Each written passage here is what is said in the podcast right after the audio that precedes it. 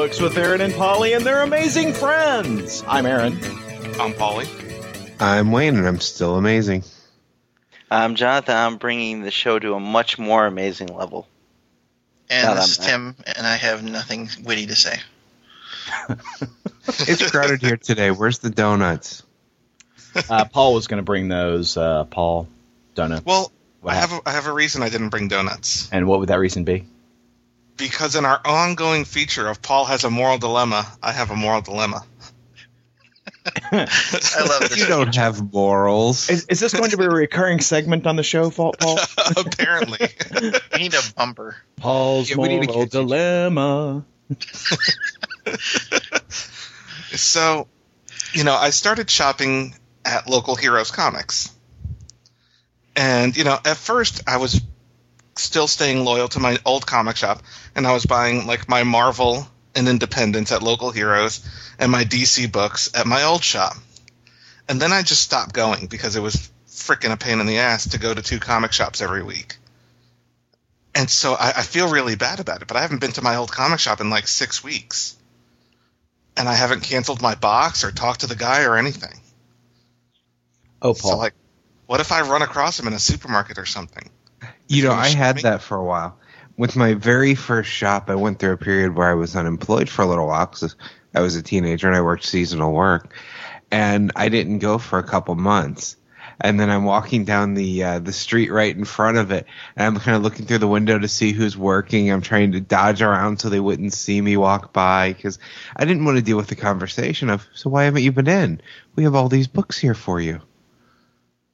Yeah, but you know, it's like so because for a while, what I was doing, like I said, you know, I would buy the Marvel and independent books, but every once in a while, if I was excited about a DC book, I would go ahead and pick it up at local Heroes, and then I'd go to the other shop and I'd be like, "Oh, I already have this. Didn't you already give this to me last week?" so it's so you know the funny to- thing is, I bet the guys at each shop are like, "Man, this guy only gets Marvel. He's a Marvel, you know, zombie." He's like that Jonathan Landreth guy. Yeah, this guy only buys DC. I mean, he doesn't have any variation in his book orders. you know, and I feel bad now because the only DC books books I buy, I guess, are Batman, Green Lantern, and The Flash. So I mean, ah, so I was like, oh, I'll just add them to my pull list at local heroes, which is so easy because I could do it at Comixology. If I just put it on my Comixology list, they pull it for me. And I was like, so now I, I I feel like a douche because there's like a really good pizza place next to my old comic shop, and With beer. yeah, well, no, that's that's next to local heroes. Oh. There's another pizza place next to my other comic shop. Uh, you know, and the owner was is really nice guy. Moral dilemma. What should I do? Paul, I, I don't really know what to tell you here because my go-to advice of just do it and then never speak to her again doesn't really Is he going to stab me in the neck if I see him in the supermarket? I had this situation many years ago when, you know, kind of like uh, Wayne, I, I wasn't employed, but I'd had a, a change in income status and uh, had to do a serious cutback. And I kept thinking, oh, I'll, I'll, I'll, I'll catch up next week, you know. But I just stopped going to the comic book shop for several months. I didn't sack up and call the guy and go, hey, stop pulling books for me. Because I kept thinking I was going to catch up. Once once you get a couple of months behind, there's no way you're ever going to catch up unless you win the lottery or something. Yeah. And so I stopped going to that store. Years later, I, I popped in there one day, and the guy's eyeballing me the whole time. You know, giving me the stink eye. That's that guy with that box of comics in the back. Because I'm, I'm sure that that long box is still back there, waiting. Aaron Head, when's that fucker coming in? it's got like every issue of Thor since 300. exactly. See, usually after a while, they'll go ahead and put stuff back out after a couple months or so. And in my case, when I went back to the shop, I just started spending money again, and they didn't never mention it. Didn't seem to care as long as the money started flowing again. the comic shop I go to, Zeus, has an online pull, and so you go in the weekend before New Comic Book Day and you enter what you want. And he also has one of those pull lists, like I think El Camino Comics has for for Jonathan, where you just give him, you know, a hard copy list and say, "Hey, pull these comics." My comic book shy, comic book guy was saying that he's going to start just going to the online thing because he's got so many folks who just never come in. I wish mine had the online thing, but they don't. They have the old paper list. They they have like three different Excel versions of the list, so you never know which list is the accurate one. And they, Yeah. uh, it's so hard to get your list updated because you have to have just the right person be working that day to update your list. And I really envy the people that have online lists. One of the shops in the area not only has an online list, but they'll send you a text message the morning the Yep. new comics come out of here's what you have waiting for you after they've pulled it. I get an email confirmation uh, every Tuesday about what they're pulling for me. Yeah, That I is get the so same from- 21st century. Wow, I don't understand this technology. Yeah, holy crap! El Camino doesn't do any of that stuff. Yeah, I get the same with Comixology. You know, I get the little thing, and not only that, if you have a discount at your store, you can put in the discount and your state and your state sales tax, so I know how much I'm going to spend before I go to the shop. Oh, see, that would keep me from going to the shop. I bet So- El Camino will have a guy show up at your place of business with a knife saying, Yo, here's what you got waiting for you, boy. He'll bring it in Wow, a torn Paul- up paperback. For an extra two dollars, do they have somebody read them for you too? Jesus. Dude, that would be awesome. But you know what? I had a change in income status this week too, Oh, because I went to the comic shop and now I'm broke. oh, you poor guy. Well, You know, I I'm mean- kind of debating on something. I'm wondering how much color matters to me because I uh, I got a reward program at through work that gave me a ton of money to Borders, and what I ended up buying with it is a e-reader. So now I'm thinking about can I get some of these comics cheaper buying subscriptions to the online versions of them and downloading the PDF and uploading. But the e-reader isn't color, so how much does the color really matter to me? A lot. Yeah, I'm afraid that's the answer. Yeah. Is a lot. that was a waste of your uh, your precious points, Wayne. Sorry about that. Stupid Wayne. I thought that conversation was going in a completely different direction. I'm like, is Wayne gonna start a race war? That's what I was thinking. He's like, No. I, I want I want to tell you that uh, color matters to me. Oh, all right, 'Cause I'm Puerto Rican. No, I'm wondering if all those essential books can be gotten in uh, in like PDF format because they're black and white already. They can if you look in the right places. Paul. Speaking of looking in the right places, some comics came out this week. And you know what was on everybody's pull list? Shadowland Nothing? 1 was on everybody's pull list. Except Not for Jonathan. Well, it was on your pull list. Doesn't mean you got it. No, it wasn't even on my poll. then shut uh, up. So, so you're just wrong. You're just wrong. You know, it actually wasn't on my list either. I just started flipping through some other books and saw the Marvel advertisement for it at the end of a couple books and had to buy it just from that. you know, Paul's just trying to transition the conversation. I mean, I'm, Tim. I mean, That's right. It's Paul's. It's Tim's job to try to transition. It's our job to derail that transition. Yeah, not only Jonathan, do you What do you do? Crabby, crabby transitions, you submarine my C minus ones. Thank you. My transition was much more correct than yours. so Shadowland. You know, three out of six characters on the cover are not in the book. Just thought I'd put that out there right away. And Don't buy it expecting Spider-Man, even though he's front and center on the cover. Yeah, I was kind of wondering about their choice of covers for that reason. I know those characters are supposed to be in, you know, the the story arc overall, but definitely not in the first issue. They're on a panel. Spider. Oh yeah, he is. No, you're right. You're right. They're throwing panels, but they're on a panel. No, he's right. I, I, I will give it to you, Tim. Anyway, so Shadowland number one. Uh, most of us read this, other than Jonathan. So, what did you guys think, Aaron? What'd you think? You know, I haven't read a uh, a Daredevil book in a while because I always read Daredevil in trade. So I, this is my first exposure to Shadowland and him leading the hand. I had some questions in the book. I guess I didn't gather that the Frankencastle stuff was happening outside of continuity Oh yeah. because you know Punisher looks rather healthy on the on the panel that he appears in.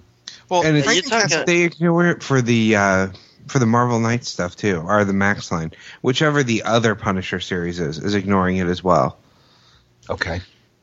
I think Frank Castle's almost over. Anyway, I think there's only like three or four more issues in it. I, I don't know if it's that Frankencastle is outside continuity. I think Daredevil's just ignoring everything else going on in the Marvel Universe. If I'm ready a crossover and I want the Punisher in it, I'm gonna ignore Frankencastle. I can't fault them for that. Good point. But you know, otherwise, I enjoyed the book. I thought that the the scene where Bullseye acquires the Sai, the uh, big Mhm. three pronged dagger thing, you knew what was going to happen with that You know, you knew that that was going to be, you know, pointing up through somebody's back before the end of the book. It was just a matter of whose. And it was nice to see that it was uh, who it wound up being. Foggy Nelson? Exactly. but I, I enjoyed it. I, I I don't plan on picking up any of the tie-ins. I, I, I liked the art in the book. I like I liked the story in the book. It's a five issue miniseries at three ninety nine a pop. I gotta say though, for three ninety nine, I don't think it was a particularly good value. It was twenty four pages. Um, You got two extra pages out of that. yeah, for for an extra buck. Yeah. Uh, I, I- I think you, you get kind of screwed on the on the content, but I, I enjoyed the story, uh, and I, I, I'm going to stick on for the miniseries. But uh, I do think it's a little overpriced. You know, I am not a Daredevil fan. I've never followed him, but I'm debating on picking up all the tie-ins because this was easily my book of the week, and I did not expect that at all. It just really blew me away. I I enjoyed this quite a bit, so I'm definitely on board for the whole mini. I may pick up some of the tie-ins as well. There's just so many tie-ins. You know, I I was really underwhelmed with the cover, and I, I I the reason I picked it up was because everybody else was picking it up other than Jonathan, who's lame. So you know, and I've never I've never I've never read Daredevil comics either. And once once I opened up the interior art, I did like, and I like the story. I don't think I'm picking up tie-ins other than maybe Daredevil itself, but um, I was definitely bought in. It's it seems like a pretty solid story.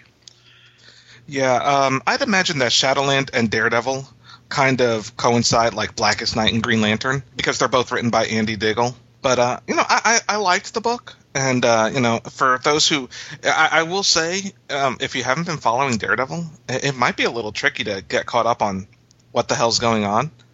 You know, So you like should- I said, I haven't been reading it at all, and I didn't feel lost. I thought I did a pretty good job of getting you into. There's a lot of strange things that's happened, and he's not quite all himself anymore. So what Wayne is saying is that you should not read the Shadowland primer on ideologyofmadness.com. But what I was saying, no, I'm just kidding. um, yeah, we have a Shadowland primer. Uh, if if you feel you have questions other than the one about Frankencastle, they'll be answered in the Shadowland primer. Um, And if I you have really- questions about Frankencastle, it's freaking Frankencastle. Just forget it. Stop reading. Um, you know, I, I've been reading Daredevil. In fact, I got caught up on the title uh, the last couple of issues, right be- last week before this one came out. Um, so I, I really do like the storyline. I, I think too much of the story was given away in the preview art, and uh, like all the little teasers and stuff they released in ads. Like the last page of this comic is supposed to be this big event, but that was that same picture was in one of their ads for this book. So it didn't really surprise me. Well, it strikes me as interesting that they, in all the other Marvel books this week, you know, they've they've got the preview pages from this book, you know, and it's just straight out of this book. I said that was successful though because that's why I picked up the book. I wasn't looking forward to it. I didn't care about it. It's Daredevil, and then I picked up. I think it was a Avengers Children's Crusade that I was flipping through, and there, there at the end is this preview, and I'm reading it. I was like, wow, that looks really good, and that's why I reached back on the shelf and grabbed Shadowland because I, I said I hadn't been looking forward to. it. I hadn't cared until then. All right, for those who are keeping score at home, color matters to Wayne, and he hates on the handicapped. Wayne is just full of hate. He is. He he is. A Just the rage. bl- just the blind. Uh, but I enjoyed it. Uh, I, I will definitely be picking up at least the main miniseries and Daredevil, and I'll probably pick up the Moon Knight tie-ins um, because they're actually written by Gregg Hurwitz, uh, who I we am have an hoping interview to with pick up- on the site. By the I'm way, hoping to pick up the Spider-Man ones because I have been craving a good Spider-Man story, and it's only a one shot, so there's a good chance I'll probably pick it up. And I'm really hoping it's good because it's been a while since I've had a good Spider-Man story. well, the and it's written by Spider-Man Dan ones, Slott. Yeah, the Spider-Man ones are not written by Gregg Hurwitz, who we do not have an interview on the site. but I'll, I, I I probably won't pick up Shadowland Power Man or Shadowland Daughters of the Shadow, but you know I'll pick up a couple of them. Are you going to get the Shadowland Power Pack tie-in? Yeah, I'll probably pick up that one because I love me some Power Pack.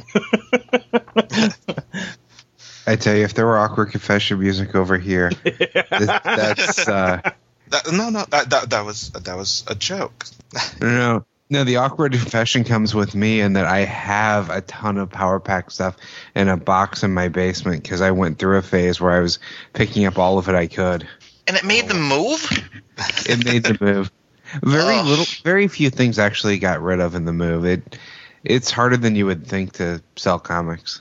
At least the Not as- comics that you want to sell because they're not very good. Not Yeah, exactly. It's just burning them. It's hard to sell shitty comics. That's why you just leave those places. I don't know. I don't know if you guys noticed, but it's hard to give away comics for free. Paul and I don't seem to have that problem.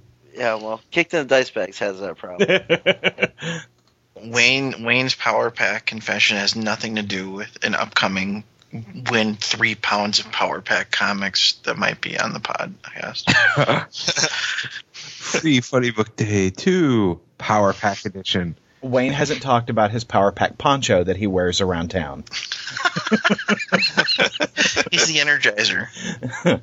but there's only one thing Wayne loves more than the Power Pack: the Young Avengers. it's the little kids.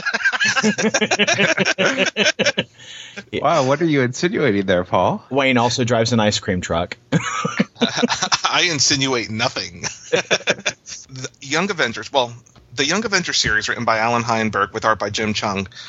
I I think a lot of us really liked that series, um, and have not cared too much for the Young Avengers in how they've been used in the Marvel Universe since.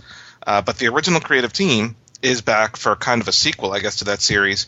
It's a nine-issue bi-monthly series called Avengers: The Children's Crusade, and it, issue one came out this week. It's bi monthly? Yeah. I didn't know that. Did you hear the heartbreak in that? Yeah. Uh, you should just replay that Why do things have to be bi monthly? because it's Jim. Ch- Why do things have to be bi-monthly? Seriously, why the hell are Captain America and Iron Man in their old costumes in this book? well, you know, what I don't understand is, you know, bi monthly is such a hateful word, whereas when bi is used in other words, it's kind of cool. oh yeah, Because in this case, it means you have to wait. I'm, I'm going to read a little something. This is uh, Paul's masterpiece theatre from Avengers: The Children's Crusade. Because work began on this series many months ago, there are some seeming discrepancies as regards to the attire of certain characters, particularly Captain America and Iron Man. By the time this series concludes, it should become apparent where its events fall within the overall ongoing continuity. Until then, we feel confident that our loyal readers will be able to overlook these seeming inconsistencies, relax, and enjoy the show. Yeah, uh, Captain America. I don't even know. I don't know if he's Steve Rogers or the other dude, Bucky, but he's in his old Captain America attire. Iron Man's in it in his old Iron Man costume. This is post Siege because they reference Siege, and I, I okay, I get it. They want us to just enjoy, but that bugged me. this book flew completely under my radar. I think if it was called Avengers: The Prostitutes Crusade, I would have picked it up. What'd you think of it, Wayne?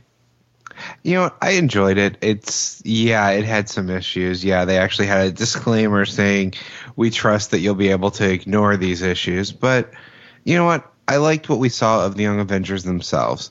Yeah, the Avengers were out of place in wrong costumes, doing the same stupid bickering over the uh, the Young Avengers that they've done since they've been in this title. But you know what? If you ignore them, I enjoyed the rest of the book, and I'm I'll keep doing the miniseries, and I'll keep feeling crushed that it's not coming out every month. I was already thinking, man, a nine issue miniseries is going to be forever before I get this whole story. Until you had to go and make it worse. It'll be a year and a half to get to issue nine, and you know what? It'll be delayed. Just putting that out there. Um, Oh yeah, that's naturally will. And their next big event will happen, and they'll have to take time to throw them into the big event because that's the only way they can use these characters. Yeah.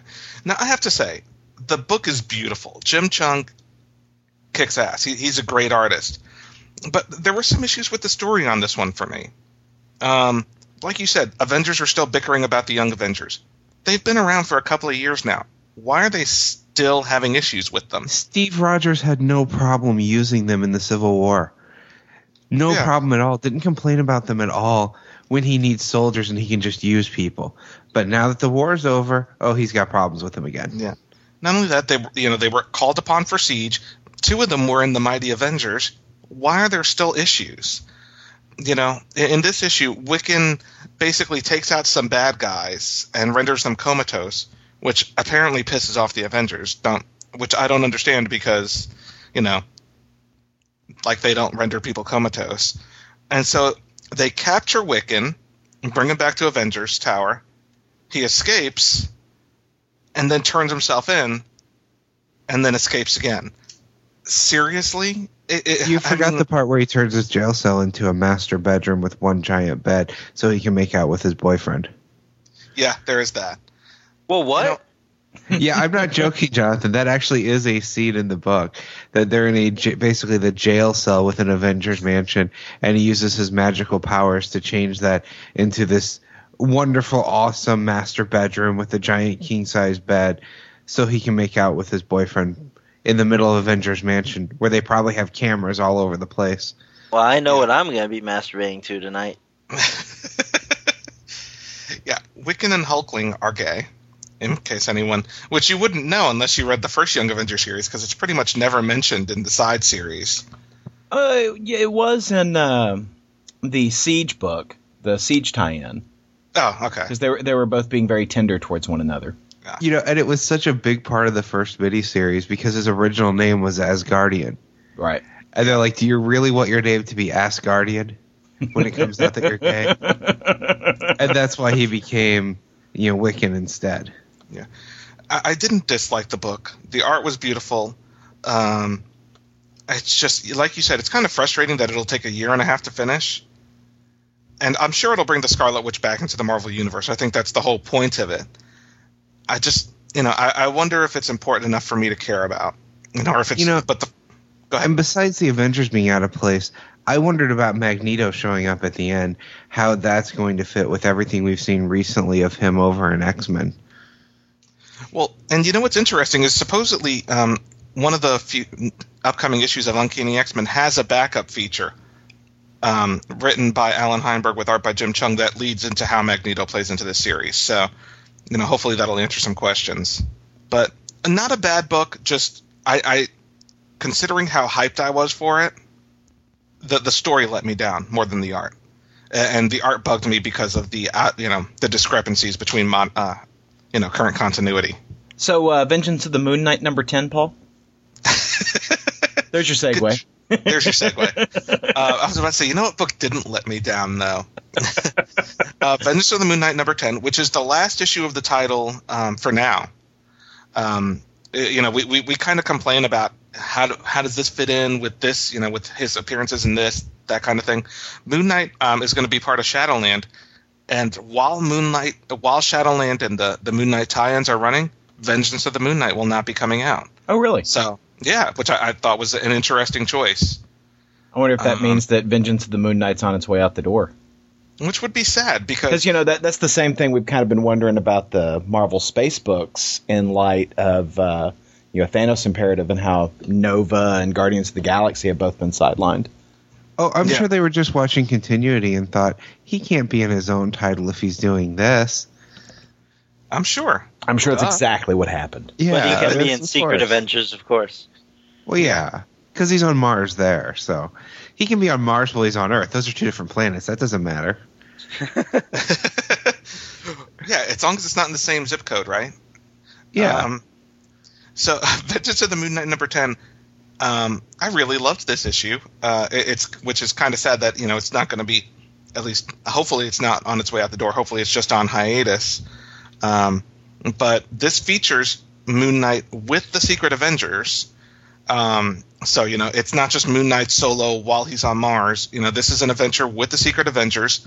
Um, and it, it was, you know, the art was fantastic in this book, and um, I, I really enjoyed it. It's just them taking on kind of like these these pirates at sea who get a hold of uh, like some ancient artifact that gives them superpowers and has giant sea creatures and all sorts of crazy stuff. But it was a really good book. It's a it's a nice done in one book.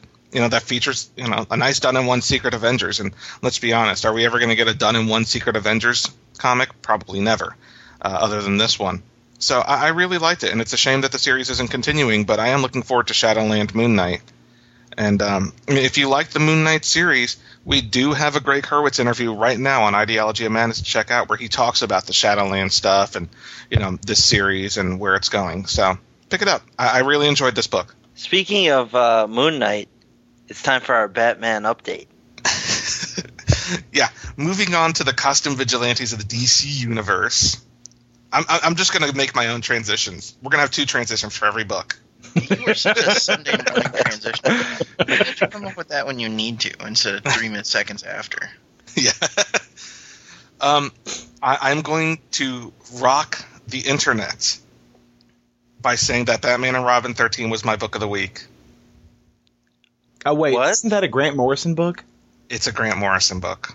Paul is off the show. Yeah, Heretic. Red, red card. Intervention time. This this is the best Batman comic I've read like in years. And I and I like some of the stuff that Paul Dini's doing. This issue was awesome. Paul, I know. I'm not mad at you. I'm just disappointed.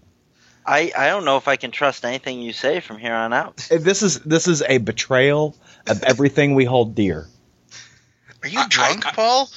No, and maybe a little, but I, just I, I loved this issue and I, I, stop saying these words. and everything about it.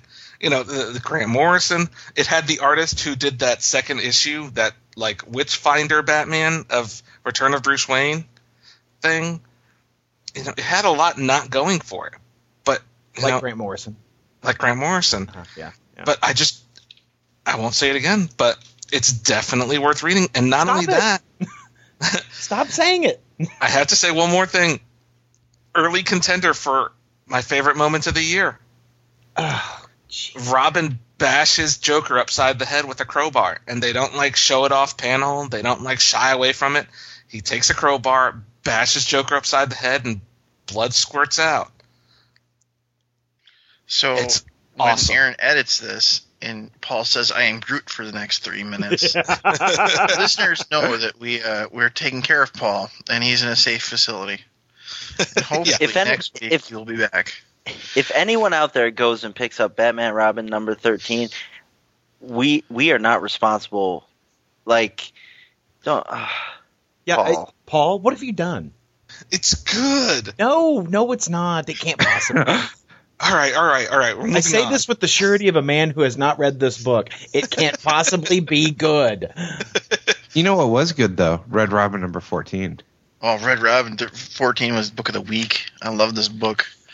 You know, we, I've been banging the drum for Marcus To and his art, and I think I got to throw a little bit of love to uh, the ink, the inker Ray McCarthy and the colorist Guy Major. He, they just contribute to such a beautiful book, and add to the fact that the storyline's been uh, fairly awesome. And I know Wayne loves it because of the scene in there. So go ahead, Wayne.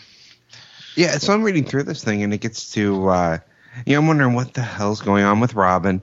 Robin for some reason is going all emo and complaintative again and actually attacks Tim. So Tim has to take the time to beat the boy down to show him a lesson. You know, because the kid's never going to respect him until he's bloody and broken on the ground, which is kind of cool to me. And I So- gotta pause for a second. Pause you for a second, because Tim beats the shit out of Damian without Yeah. even trying. Okay, you can continue now. Yeah, that basically is it. Tim be- just beats the shit out of him, not not really trying too hard. Finally, just, finally says, "Okay, now I'm trying." And Way to go, Tim. him- he leaves him a bloody, you know, his face is bleeding and he's laying on the ground. And then Batman shows up and they realize they're fighting where Bruce Wayne's parents were killed. And there's just this awkward moment where he's like, "What the hell do you two think you're doing?" And come to find out, it actually made sense for Damian to attack him. I didn't. I liked Damian in this book, which I I didn't think that was possible because I really hate this character. But Damian found out what Tim's overall plan was. He found out that Tim, like Bruce, likes to keep a list of heroes and how to take them down as well. And he found that he's on the hit list. He was number one on the hit list. So he's doing a preemptive strike against Tim to, you know, basically get back at him. And Tim had the worst password ever, but Yeah. yeah, I mean it's it was a really good issue. I love seeing the fight. I love that the fight actually had a purpose and there was a reason that you know Damian was being the the whiny little brat that he was being. And that I was actually surprised that Dick didn't step up more and try to yell at Tim about the list. I mean, we saw what happened when Bruce had a list like this. The whole Justice League was taken down by his list. But Tim doesn't seem to mind uh, or Dick doesn't seem to mind Tim's just because he's not on it. Yeah, I thought that was interesting. You know, and it was that was one of my favorite scenes of the book, and this whole book was great. Um, you might even like Damian more if you saw him beat the Joker with a crowbar. Just putting that out there.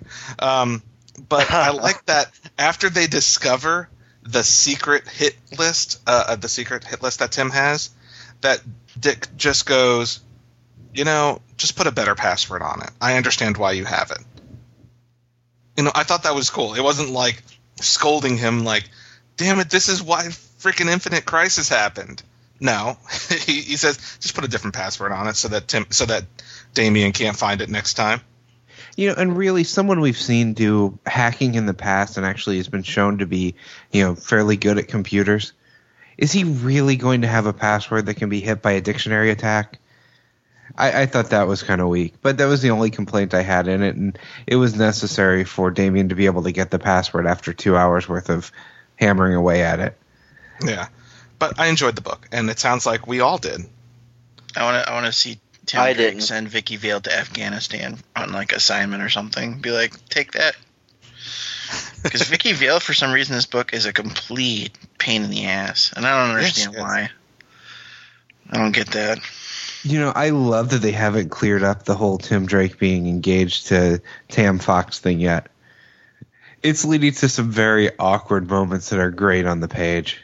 Speaking of great on the page, it's time for our X Men update. I guess I don't have another one, an, a better transition than that. So I think that was pretty damn good. that was good. That was very good, Jonathan. Good boy. Thank you. So everyone other than Aaron read X Force number twenty-eight this week, chapter thirteen of Second Ooh. Coming. We're finally And- to a book I read. It was awesome, and Aaron's lame. Ooh, yeah. Now, now, let's let Jonathan speak because he's been quiet for the last 20 minutes. All right. except for when I chime in to derail conversations. It was good. It was my book of the week, uh, and I say that, you know, it, I mean, it, it was good. I mean, Second Coming's been good, and this was consistently good. I mean, so we're at the point now where it's just standard that it's this good. You know what I mean? Like, it wasn't any better or worse than other issues in the series, and, you know, we've had 13 chapters now of goodness. Uh, I don't really know what else to say about it. It was it's consistent. You know, I'm kind of curious what Hope's powers actually are because I thought it was just telekinesis and just going to be the Phoenix Force essentially. But we've seen two or three different powers displayed in the course of her fighting with Bastion here. So I'm wondering exactly what her powers are. I think it's just the Phoenix Force, and she's just manifesting it in different ways, like stuff that she's seen the X Men do while they're battling. You know, we, we didn't talk about there's a major character death. He'll be back in, in the book. There was. Spoiler warnings on. what do you mean there was? Cable died. Oh, uh, yeah, but we all knew that was going to happen. That was telegraphed more than Nightcrawler's death. Well, I think it's funny that the major character deaths of the series, of this event, both happened in X Force books. That's Yeah, 'cause and I mean, it's let's face it- baby. Cable's a time traveler. There are so many ways to bring him back.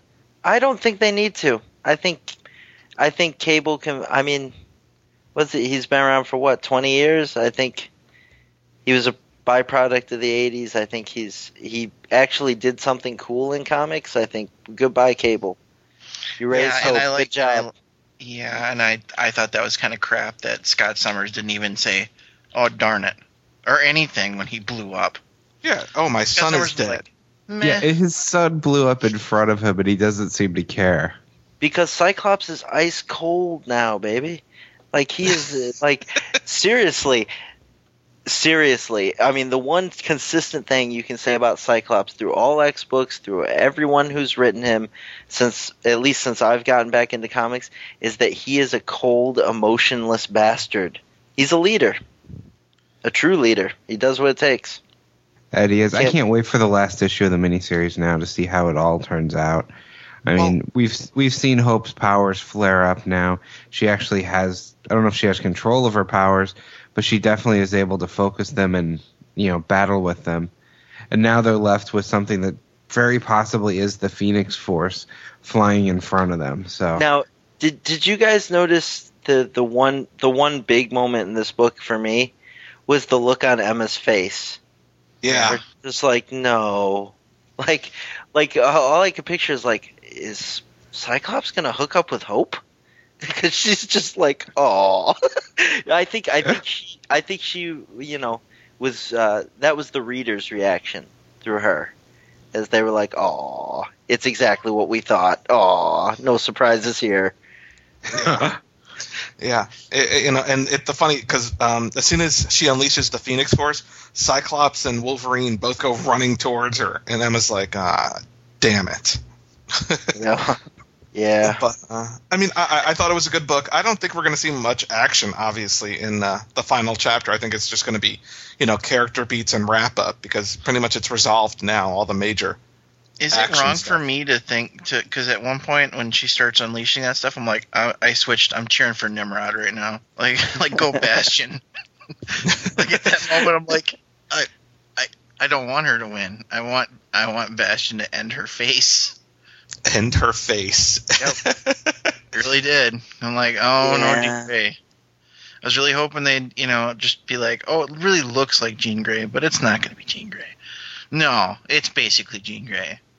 Go Bastion. And then I was disappointed again. yeah I mean, it was a good book, but yeah. you're right. But- no, no, uh, nothing innovative. there were no there were no surprises in the entire series is that safe to say everything that that we thought would happen happened Well, Other I'll be the honest. I death. didn't. I didn't think Nightcrawler and Cable would die. And maybe you guys are more plugged in the X universe than I am, and would expected that. But I well, I didn't. mean, just just in just in the story, it just seemed telegraphed.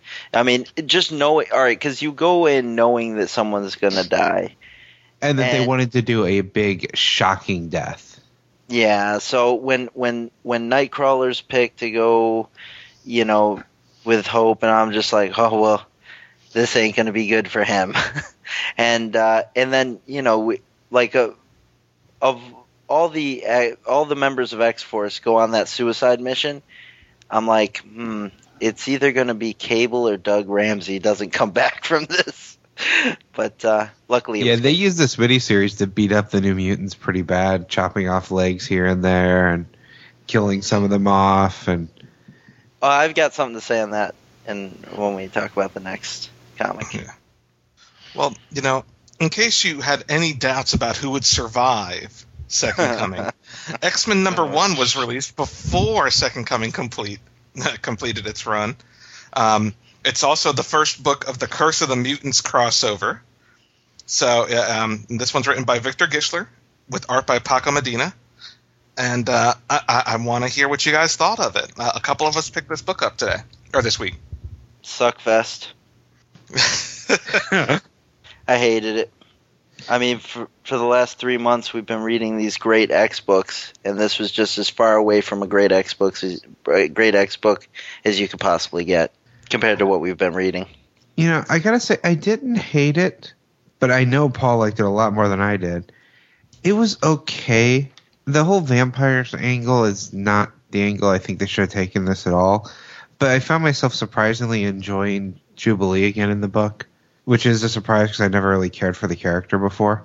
I don't know. I'm I'll be on board for another couple issues to see how it goes, but I say I'm not won over with the vampire art. You know, I um I did like X Men number one. Uh, it, it was better than I thought it was going to be, but I will. s- I have a couple of qualms with it. First of all, it doesn't feel at all like a first issue. It, it just kind of like you know, It feels like a sequel more than anything else.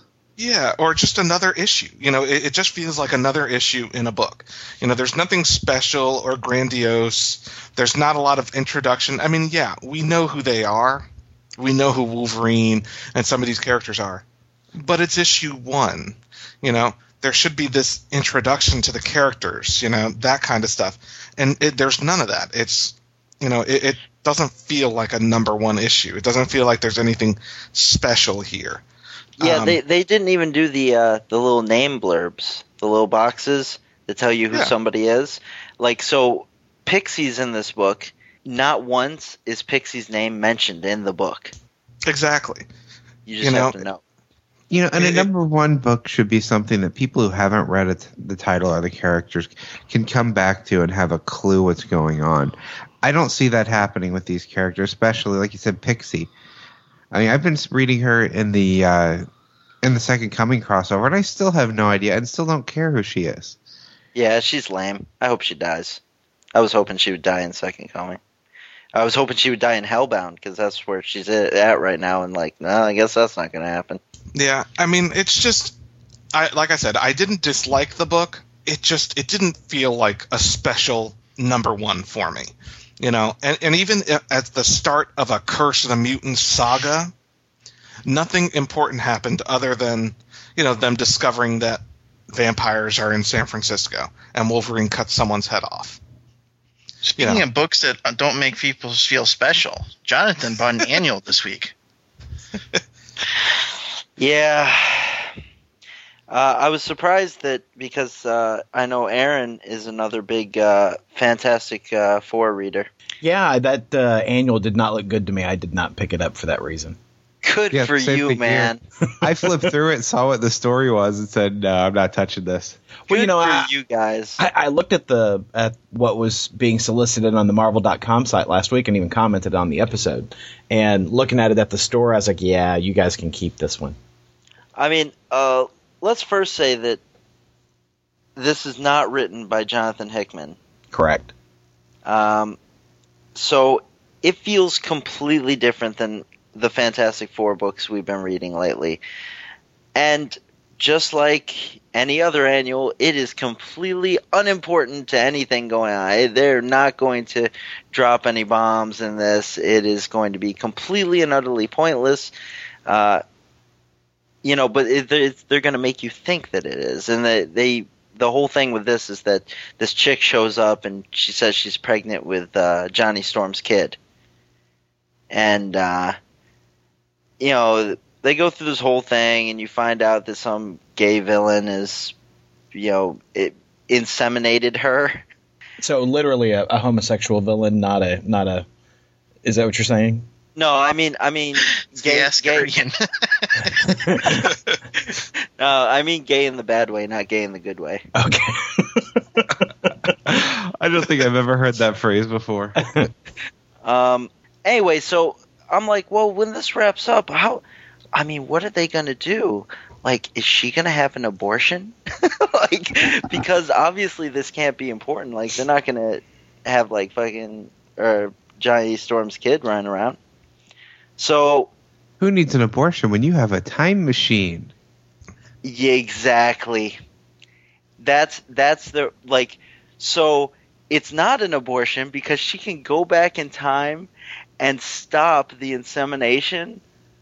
Therefore, she never got pregnant, so there never was a fetus to be killed. But didn't that create an alternate time stream?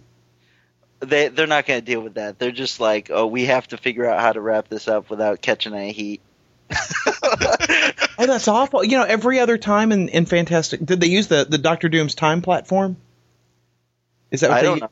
The, the, they, the, they never they never met like it the whole thing at the end wraps up very fast it's like it's like all right let's just throw some words out there and hope that people just sort of read it try to get to the end of this book and not really think about what's going on here Oh, that's awful. You know, it was actually weird. I was as I was flipping through, I saw the art of the time machine, and they're up on a platform of some sort, and the time machine is like down below them, so she can jump into the time stream. It's not like Doom's platform. It's not. It wasn't like any, you know, huh. Fantastic Four time travel device I've seen in the past. Looked wow. kind of like they were in Cerebro if Cerebro was a giant time machine instead of a you know, something to boost mental powers. So they stepped in like a gravitron and spun their way back in time. Is that, is that what happened? Sounds like it. Yeah. God, I'm so glad I didn't pick this book up. And it was four ninety nine, right? Uh, don't don't talk to me about that. Uh, the, the the only interesting thing I thought was that uh, Johnny Storm actually wanted to keep the kid, and uh, and she ends up she ends up jumping anyway. Too bad, Johnny. Too bad. She's like, I can't. I we can't. This is an annual. I have to go. Stop, stop everything that happened in this issue. Well, you know, Johnny Storm couldn't stop the mother of his child, and you know who else she can't stop? Hit Monkey. Uh, There you go. That's Hit Monkey is wait, the wait, wait, first. wait, wait, wait, wait, wait. What? Uh, I don't want to give people bad information. I'm actually wrong. She ends up jumping into the time stream and going back to some undetermined year to actually have the baby. And at the very end, it shows like his kid is like fully grown and can flame on and stuff, and is flying around somewhere. So Oh, so you somewhere, the book before you reviewed it? time. Yeah, it's just it was bad. Like it was bad, and I was just like not digging it. I'm like this has, and like, just Hickman needs to never leave Fantastic Four if this is what's in store for, for the title. if they bring somebody else on, that's all I'm gonna You know, say. There, I've been reading some really good Fantastic Four stories in trade lately too. Any of those authors they could have brought back, and it would have been better than this. But yeah, I glanced through. There was no way I was picking it up after I saw the the storyline that was in there. So you know All what else so- Hickman isn't writing? He's Hit writing Monkey Hit number Monkey. It's like There the, you go. it, this episode. Our theme is two transitions for each book, isn't it? So we talked about Shadowland number one. We talked about X Men number one. We talked about Avengers: The Children's Crusade number one. We picked up a lot of damn number ones this week, That's correct. but I didn't pick up Hit Monkey, even What? though I'm a fan of Daniel Way. I'm curious as to why you didn't pick it up, Paul. Honestly, I didn't care for the Hit Monkey one shot. Ah, Okay. Um, you know, but I liked his appearance in Deadpool, but it was more humorous. And if they were just going to play it straight again, I didn't. I wasn't interested in that. Well, and they certainly played it straight in this. Um, this is my first exposure to Hitmonkey. I mean, really, my my only uh, uh, knowledge of Hitmonkey has come from you know your uh, reviews, Paul. Um, I liked it. I, I I was expecting, you know, a little bit more haha than I got, uh, and and this there's no haha in this book. Um, I picked it up because it was a first issue. I hadn't read Hitmonkey before, and it was two ninety nine. Okay, so it had all the right things going for it. I enjoyed the book. It is a slice of a much larger story. Um, you know, it's a three issue miniseries, and it, it's this is the origin story for Hitmonkey. So you know, uh, there's a whole lot of exposition uh, from everyone else, not from Hitmonkey himself, because you know Hitmonkey's not talking other than Ak, Eek, and Harik. Um, but you know, Hitmonkey's a badass. You can't stop a monkey with a bad going on. You know, so uh, you know, Hitmonkey's just shooting everybody up. I, I- I I enjoyed it enough to pick up the next issue, but if it was a three ninety nine book, I absolutely would not. Hmm. So that's my review of Hitmonkey. And that was a marvelous review. Oh, thank you. That leads right into another title with Marvel in its name. Yeah, Marvel Man Family's Finest. And I got to tell you, I was so excited about this book coming out. Uh, uh, Marvel Man, and some of you may know him as Miracle Man, has been a character that has been wrapped up in uh, litigation for decades on who owns the rights to it.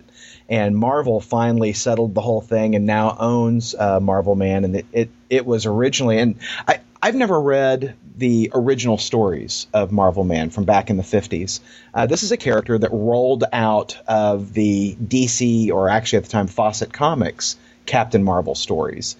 And when DC won the lawsuit against Fawcett and got Fawcett to stop printing Captain Marvel during that time, uh, the creators that were involved with it went over and created Marvel Man, which is very similar to Captain Marvel and I'd never understood how similar it was until I was reading these uh, origin stories that are reprinted in Marvel Man Family's Finest number one.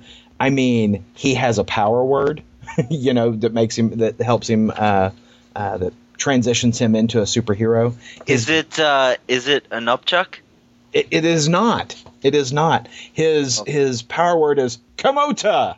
I don't know. What Okay. Is that a It's not safe word? What's a safe either. word? Banana. Yeah, and I'm sure he's not named Billy Batson or anything. He could be William Batson. My, Mickey Moran is his real name. but his arch Mickey nemesis, moron.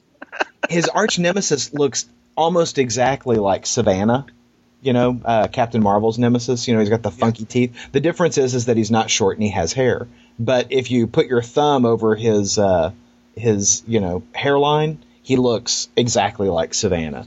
Um, he has got uh, a whole Marvel Man family, not a Marvel family like Captain Marvel, but he's got a Marvel Man family, Kid Marvel, and uh, or actually Kid Marvel Man and uh, Young Marvel Man. No does in the Marvel Man family, by the way. Anyway, I, it was it was interesting to see these these original stories. Now I'm more familiar with the Eclipse run from back in the '80s that Alan Moore and Neil Gaiman wrote, and you know the, for the few of those books that I read uh, at the time, I rather enjoyed.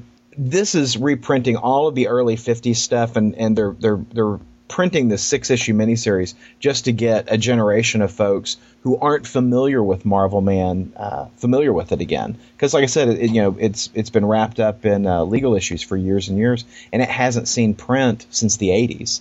That said, it features a beautiful Marko Djurdjevic cover. The interiors are all black and white reprints from the 50s. I don't understand why this book was $3.99, other than the fact that they wanted to get my $4. I'm not going to. Oh, uh, speaking of your four dollars, Marvel Man Family's Finest number one came out this week. You know, I was disappointed that no one else transitioned to the second transition. I mean, yeah. As much as I enjoyed this, I'm not picking up the rest of the series. Uh, I'm going they will be collecting these, and I'm just going to pick it up and trade. You know, and if it's just a reprint, the uh, the extra money is probably for the reprint because every time they throw reprints in a book, they want to charge us an extra dollar. Yeah. Well, and there is no original content in this book other than the cover. You know, everything else is, is, is a reprint, and the, the, I think the the opportunity they miss is that there should have been, you know, an opening essay about the history of Marvel Man, why he's significant. I mean, if you ask a lot of creators, they'll tell you that this character is one of the most important uh, important characters to be created uh, from the 50s. But I, I think it's a mistake to not provide a little bit of that background because there's a lot of folks out there who've got no familiarity with this character whatsoever. So I think it's a missed opportunity. But anyway, uh, I'm sure I'm glad to see these back in print. I know that Marvel is putting together a premiere hardcover of some other books. You're going to see uh, several more uh, trades come out that are reprints. You know, just bringing some of that the old catalog of material back into print. And then I'm certain that in 2011 we're probably going to see some actual original content, which has me very very excited. Well, I read a couple other number ones this week, and you know what? Even though they're separate on our outline, I'm just going to say I spent twelve dollars that I shouldn't have spent on three books this week. so, rapid fire, Brigade Number One from Image Comics, written by Rob Liefeld. Greg at Local Heroes looked at me when he saw this in my stack, and the look judging of you? disappointment on his face. I wish I had a camera. Basically, Paul, I think it's the same look that we are all having right now as we look at our mics. Well, I liked Brigade back in the 90s. And what this series does is this is a reboot of the Brigade franchise into franchise. like anyone gives a shit. But We don't. in a way that makes even less sense than the 90s books. It's written worse than the 90s books, and the art sucks worse than the 90s books. This book was awful. Absolutely awful. Scarlet Number One, written by Brian Michael Bendis and with art by Alex Maleev. You know, I Paul and I've talked a lot about uh, Scarlet offline, and you know, for weeks we've been going, "What the hell is it about?" You know, because the solicits were so weird on it and vague. You know, Yeah, I I picked it up in the store and flipped through it, and I still don't know what it was about. well, you know, it just I didn't look good. I didn't put it on my list because I, I felt like Marvel should Marvel and you know Bendis and Maleev should be punished for having such vague solicits, and so I, I picked it up on the uh, uh, on the shelf and flipped through it, and I didn't like how the ca- the main character was just talking to the reader through the whole thing. You know, this ongoing monologue, and I was like, "Ooh, as pretty as it looks, I'm putting it back on the shelf." So, Paul, you may continue your review. That bugged the crap out of me. The the, no, the lead character Scarlet, basically, she just talks to the reader throughout the entire book. I mean, the entire book, and even at the end, she's like, "I'm going to change the world," and then she looks at the reader and says, "And you're going to help me." And it's like, how? By buying your shitty four dollar book? Because I'm not going to go do anything. You know, this Sorry, book lady. was- She Hulk did the talking to the fans thing better years ago. Yeah, this book was atrocious, A- a- and I, I hate it when when writers think they're they're so you know it's like I'm going to write a too school a too cool for schools type character who's going to talk to the reader and talk down to them, and they're going to be so badass because they they they're just cool, and it's not. This book sucked. It really did. It was, and it, it's so generic. So she's just some normal chick hanging with her friends. Some dirty cops come and shoot her boyfriend for no freaking reason, you know, and it's all covered up. And so she decides the world is screwed up and she's going to start shooting things. You know, it makes me sad because Bendis and Maleev are, are really my favorite talent team. I mean, they I, they have done just done so many amazing things together. Uh, I, I I just love that that pairing, and I'm just sad that this looks so awful. Yeah, I've seen wildly varying um, reviews online. Mhm. Some people hate it, some people love it. There's not a lot of eh, it's okay. I hated this book. I Yeah. hated it with a passion. Uh, I'm actually angry that I bought it. Well, a number one issue that I loved this week was Batman Odyssey, number one by Neal Adams. And what I love about the cover of this book is that you know normally you see like three names on the on the book telling you the, the, the team that brought it to you, and on this one it's just Neal Adams. Screw you, anybody else. Neal Adams brought you this book. He hand delivered it to the shop. exactly. Neal Adams is, uh, for me, the quintessential Batman artist. He just draws an outstanding, fantastic Batman. And I got to tell you, this book is so cool. It looks so freaking amazing. There is this one panel that just leaps off the page. And let me back up a second and say that uh, a lot of this issue is Batman talking about his early days. Um, you know where he was young, and what this what it shows you is a Batman early in his career where he's making mistakes, and so there's just this badass scene of Batman climbing up the side of this uh, this uh, train, and he's got you know his hand up on the on the top rail pulling himself up and he's got a pistol in his other hand you know and one of the his batman ears is bent back. And he just he just looks all grim and gritty and his teeth are all snarling. And his thought balloon is could have waited on drawing the gun. Now i have to climb with one hand. And it just cracks me up because it, while it looks cool you're going well that's got to make that climbing up the ladder pretty hard. And you know, Batman admits that, but man, it's a cool looking page. Um, there's just some some beautiful artwork in this page, and one of the things that's really interesting is, you know, we're not used to seeing Batman handle firearms. You know, he's usually very anti-gun, and it, it kind of brings into the story him using guns early on, and then deciding, no, that that's not my thing. I'm not going to use guns at all, and it's why he doesn't use guns. Um, my only complaint about the book is that you know Neal Adams he did the the art and the uh, the story. Um, the pacing's a little off at the end, and it just boom ends.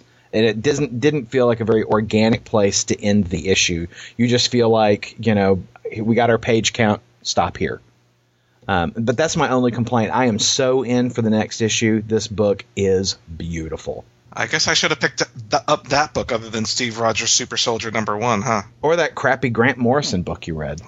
You know what I'm loving, Paul? there were two or three books on the shelves this week that I picked up and flipped. There was like, no, I'm not spending my money on that. And then I see messages from you about about all of them and about how horrible they were. you just justified my decision to not buy these books. So speaking of one of those books, I hear you read uh, Steve Rogers Super Soldier number one. I did. What a coincidence. It's written by Ed Brubaker with art by Dale Eaglesham, and I picked it up because Brubaker's been doing some decent stuff with Secret Avengers, and you know, and I like the concept that Steve Rogers is not in the Captain America outfit anymore, and Dale Eaglesham is a great artist. And this is the book he left Fantastic Four for. Yes, This kills me. and this book was crap. I mean, I'm going to be honest with you. This book was crap. I mean, we're talking about a book, and Ed Brubaker is, is a pretty decent writer sometimes, uh, other than Captain America Reborn. we're talking about a book in which Captain America, or Steve Rogers, gets into his super soldier outfit just to climb into a window and change back into a tux, just to take off the tux two pages later back into his super soldier outfit. I mean, it's just Wait, no, I think that's a good move because it really explains some of the issues we were having with Siege. Yeah, this leads, That's this a leads good credence point. to Aaron. Yeah, this leads credence to Aaron's thought about Steve Rogers, fashion mafioso. Oh yeah, yeah. He is all about the clothes. and basically the story is about how someone is trying to take the same formula that made him a super soldier and they've perfected it and now they're making super soldiers how many times have we seen this before and, and it's just it's not interesting it's not exciting it's rather boring the art is not that great either um, and I, I feel bad about saying that because Dale Eaglesham's you know usually a good artist, but the art was not that good. And not only that, there's a goddamn reprint in the back of it. indignity after indignity.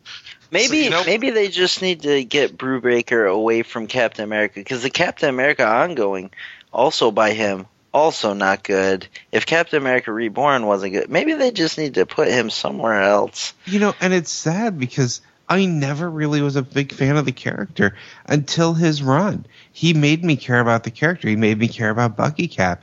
And then right around the time of Rebirth, that's what killed it. I mean, the title itself started going downhill. It started dragging out storylines I didn't care about and I jumped off the title and it was, you know, he was the one that made it interesting. I don't know what happened because it's the same writer. Yeah, I don't know. But you know what? I obviously got the short stick because freaking Aaron picked up another great one number one issue. Oh didn't you? man, Thor the Mighty Avenger book of the week.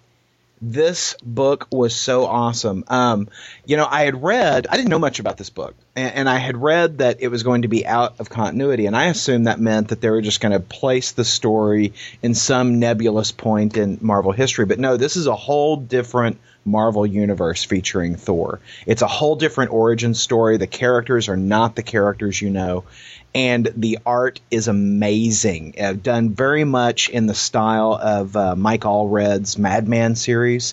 Chris Samnee does a beautiful job on the in the artwork on this book. In fact, uh, I'll put a link in the show notes. He's had a thing all week long uh, to celebrate the the release of this book, and he's been doing uh, uh, sketches of Thor characters uh, all through the week. Uh, I just absolutely love this. I love that. Um, you know, I always thought that Jane Foster was was poorly placed in the story, in the origin story of Thor. You know, the whole Doctor Blake and Nurse Jane Foster. Jane Foster is an archaeologist in this book, and you know works with like the Smithsonian or something, and they're doing a big uh, uh, showing of Viking uh, artifacts, and that's how she encounters Thor. Um, I just really, really enjoyed this book. It had a lot of energy. It was extremely positive, very heroic. Just it was just just a great book. Just a great book. Highly recommended. Time out. Time out.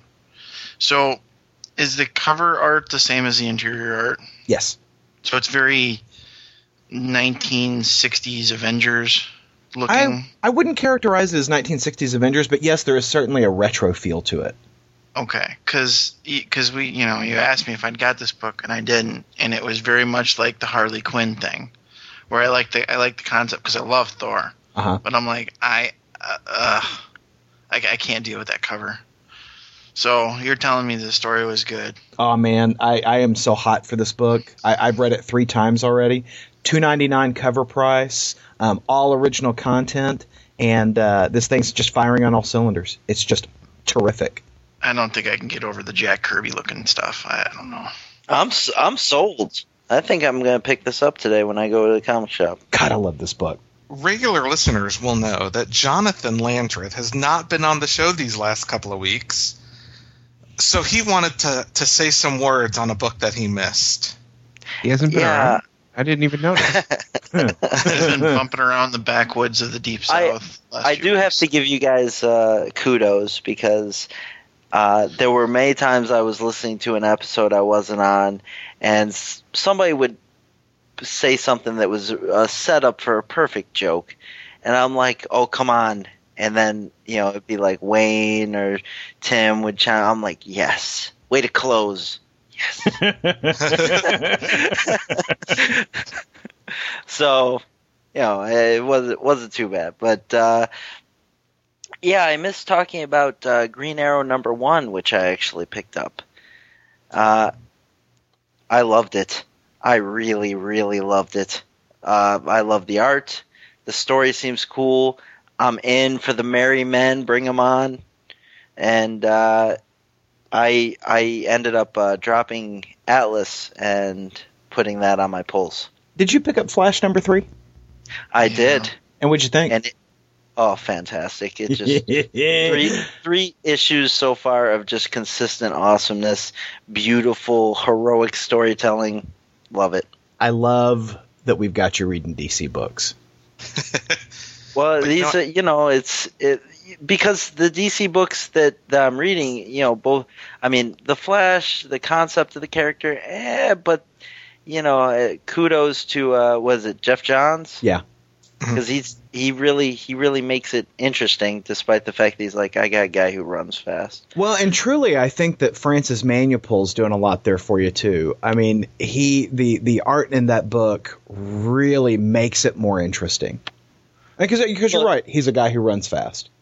Any anyone that can make you buy into villains like Commander Boomerang and stuff, like you know they're doing a good job. Yeah. Because otherwise, I mean, this is the stuff. This is the DC stuff that I laugh at. Right. You know, what I mean, I mean, it's no Red Rocket, Red Rocket, but, uh, but yeah, Green Arrow just as good. Very edgy.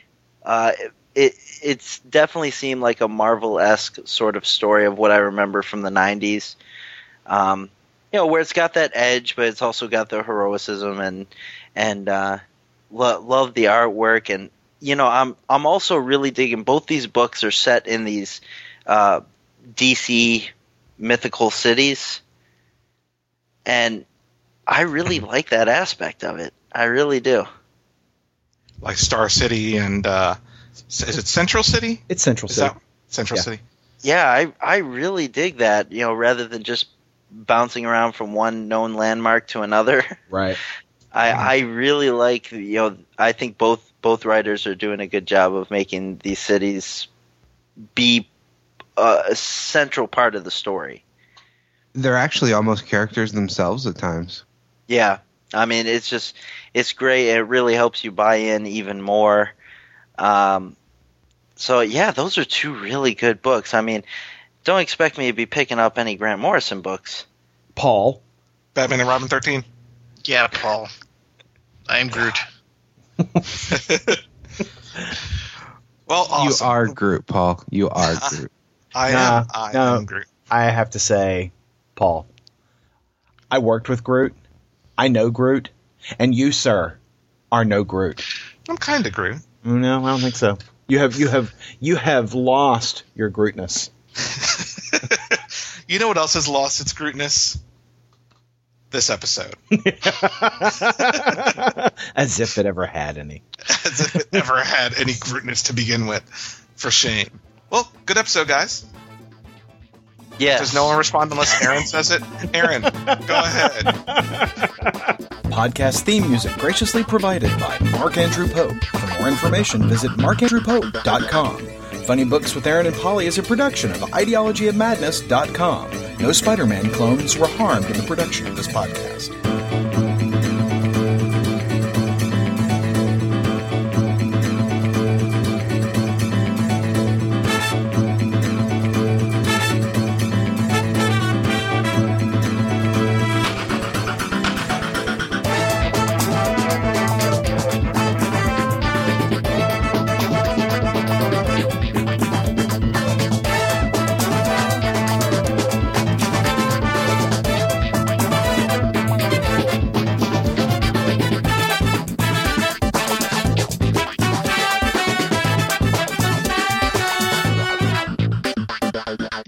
Subjects. I don't I don't know, but I might have to pick up Batman and Robin.